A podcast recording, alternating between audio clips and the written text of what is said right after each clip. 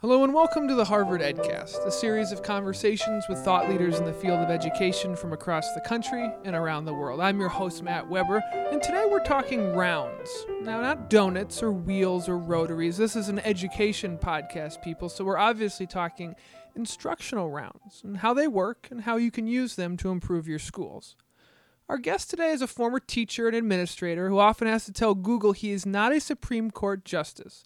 Ed School grad John Roberts is our guest. And John, let's just jump right in, get us started. What is an instructional round, and how can they help our schools? Sure, sure. Um, instructional rounds, more than anything, is a, uh, is a learning practice for educators.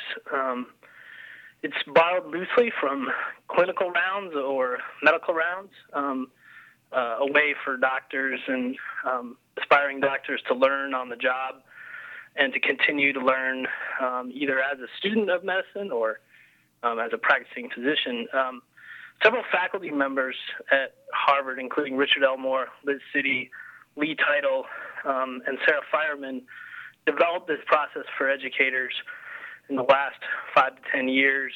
Um, it, it's really a set of protocols for helping educators observe classroom instruction um, and have an evidence based discussion about what they see, um, what sort of patterns they notice across classrooms.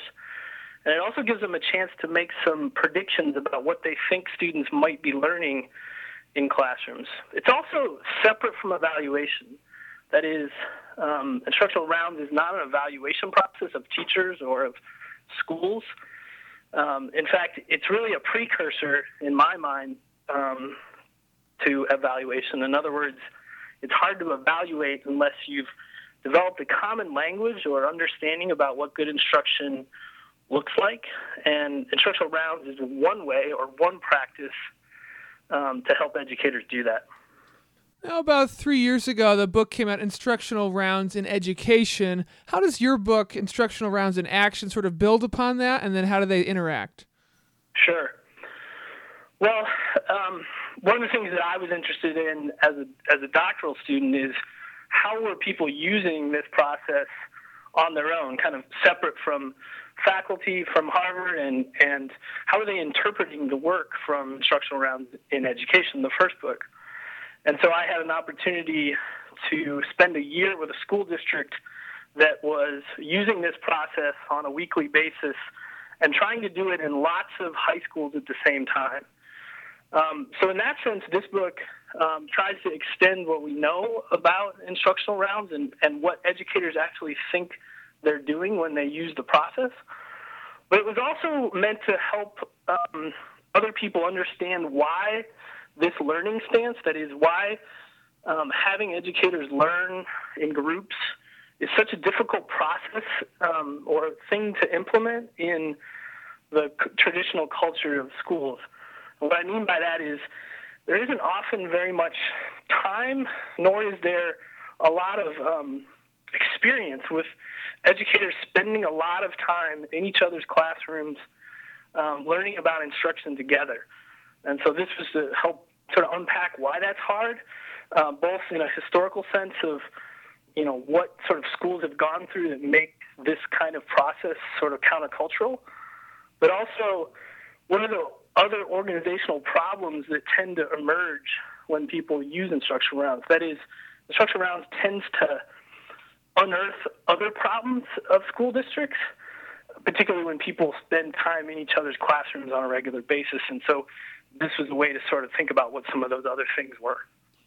John, you talk about this as being sort somewhat culturally disruptive in the sense of uh, how it comes in and changes the way people look and perceive a lot of the work that's going on in schools. Do you mind actually painting for us here on the show today a sort of portrait of what actually happens, anecdotally, a vignette of, of the process of, of implementing this in a school from uh, going into the classroom to what they do with everything that they observe? Well, one of the things that we tried to explore here was um, what it takes to sort of get ready to do this and what happens afterwards. But I'll, but I will, on a more general sense, what instructional rounds looks like are teams of people. It's always teams. It's never an individual practice. Um, observing across four or five different classrooms for about 20 minutes each um, without using any sort of prearranged um, observation protocol or checklist. So, in that sense, it differs a little bit from walkthroughs or learning walks where people tend to go in and check off or look for particular things. In this case, what people are looking for is usually based on what they call a problem of practice. In other words, this is something that the school is struggling with and wants help with. And so typically rounds is um, a school visit is, is a group of educators, usually from across the district or from other places, who have come to help the school uh, unearth some of the things going on with this problem of practice. So um, what they'll do is spend 20 minutes in each class observing, and then they'll all go back to another room um, to debrief this. And what's different about this than some other walkthroughs or learning walks is that often people uh, spend a few minutes in classrooms and then leave the school, and then we'll generate some sort of report for that school later.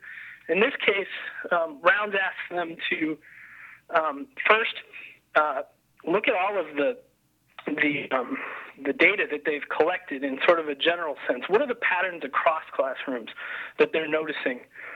Um, and and in that case, it's not an evaluation of individual teachers. It's really a the time to look for commonalities or differences across classrooms related to this problem of practice. And then, and then finally, what we're asking them to do is to make some predictions about what they think students are learning across the school. Um, in other words, if these are the patterns that we see, what would a student know or be able to do if that's what they were doing in classrooms on a regular basis? Um, and the the process usually ends many hours later with a set of kind of recommendations for what the school might want to do next in order to learn more about that problem of practice. Um, for example, a problem of practice might sound like um, we've been struggling with how to help students um, in in sort of long extended writing assignments. Um, our students might might do well on um, for example, on a, on a test on multiple choice questions, but we struggle with the open response kinds of questions. Um, and that might be something that that school district is looking at or working on. Those are the kinds of problems that people tend to have at the early stages of this rounds practice. John, when when people are coming into the schools and it's a, a, sort of unique format, it's not professional development in the you know purest sense. How are the teachers reacting to this process? And then share some of the success stories from the examples in your book. Sure. Um, people are are skeptical for good reason at first.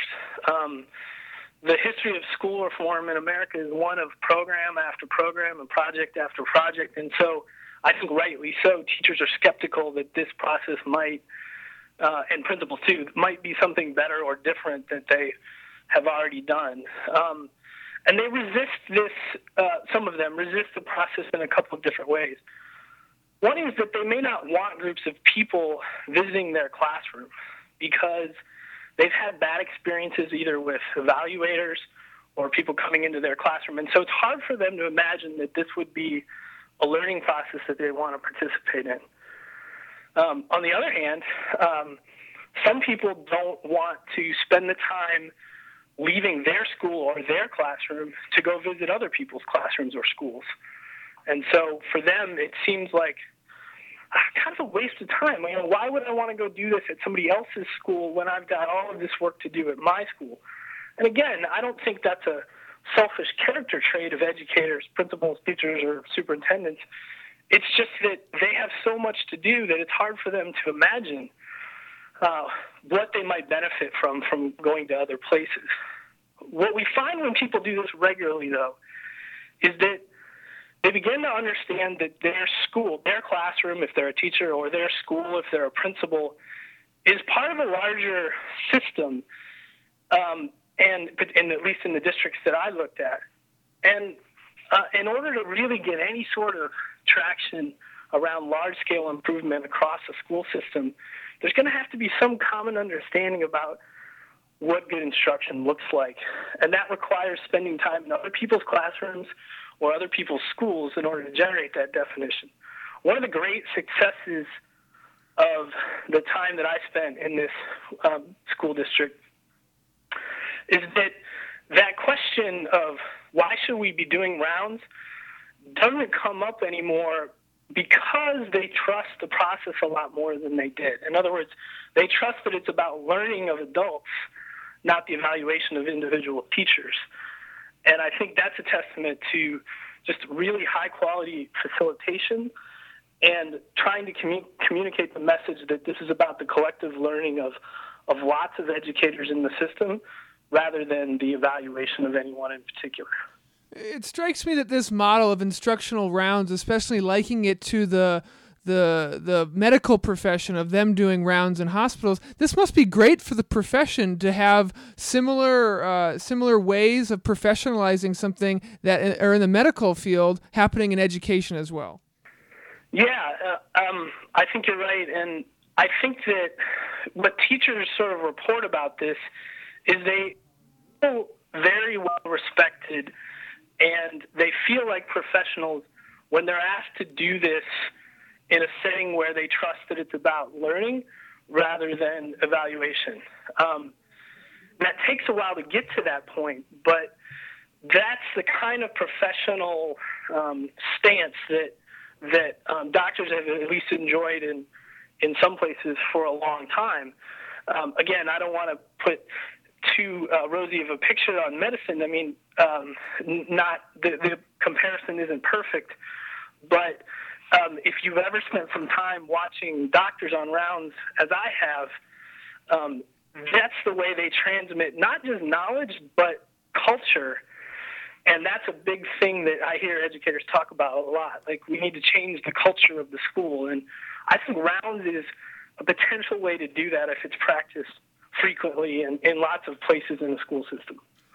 John, who is this book for? Who who do you expect to buy it? Who would benefit from buying this, and where can they get the book?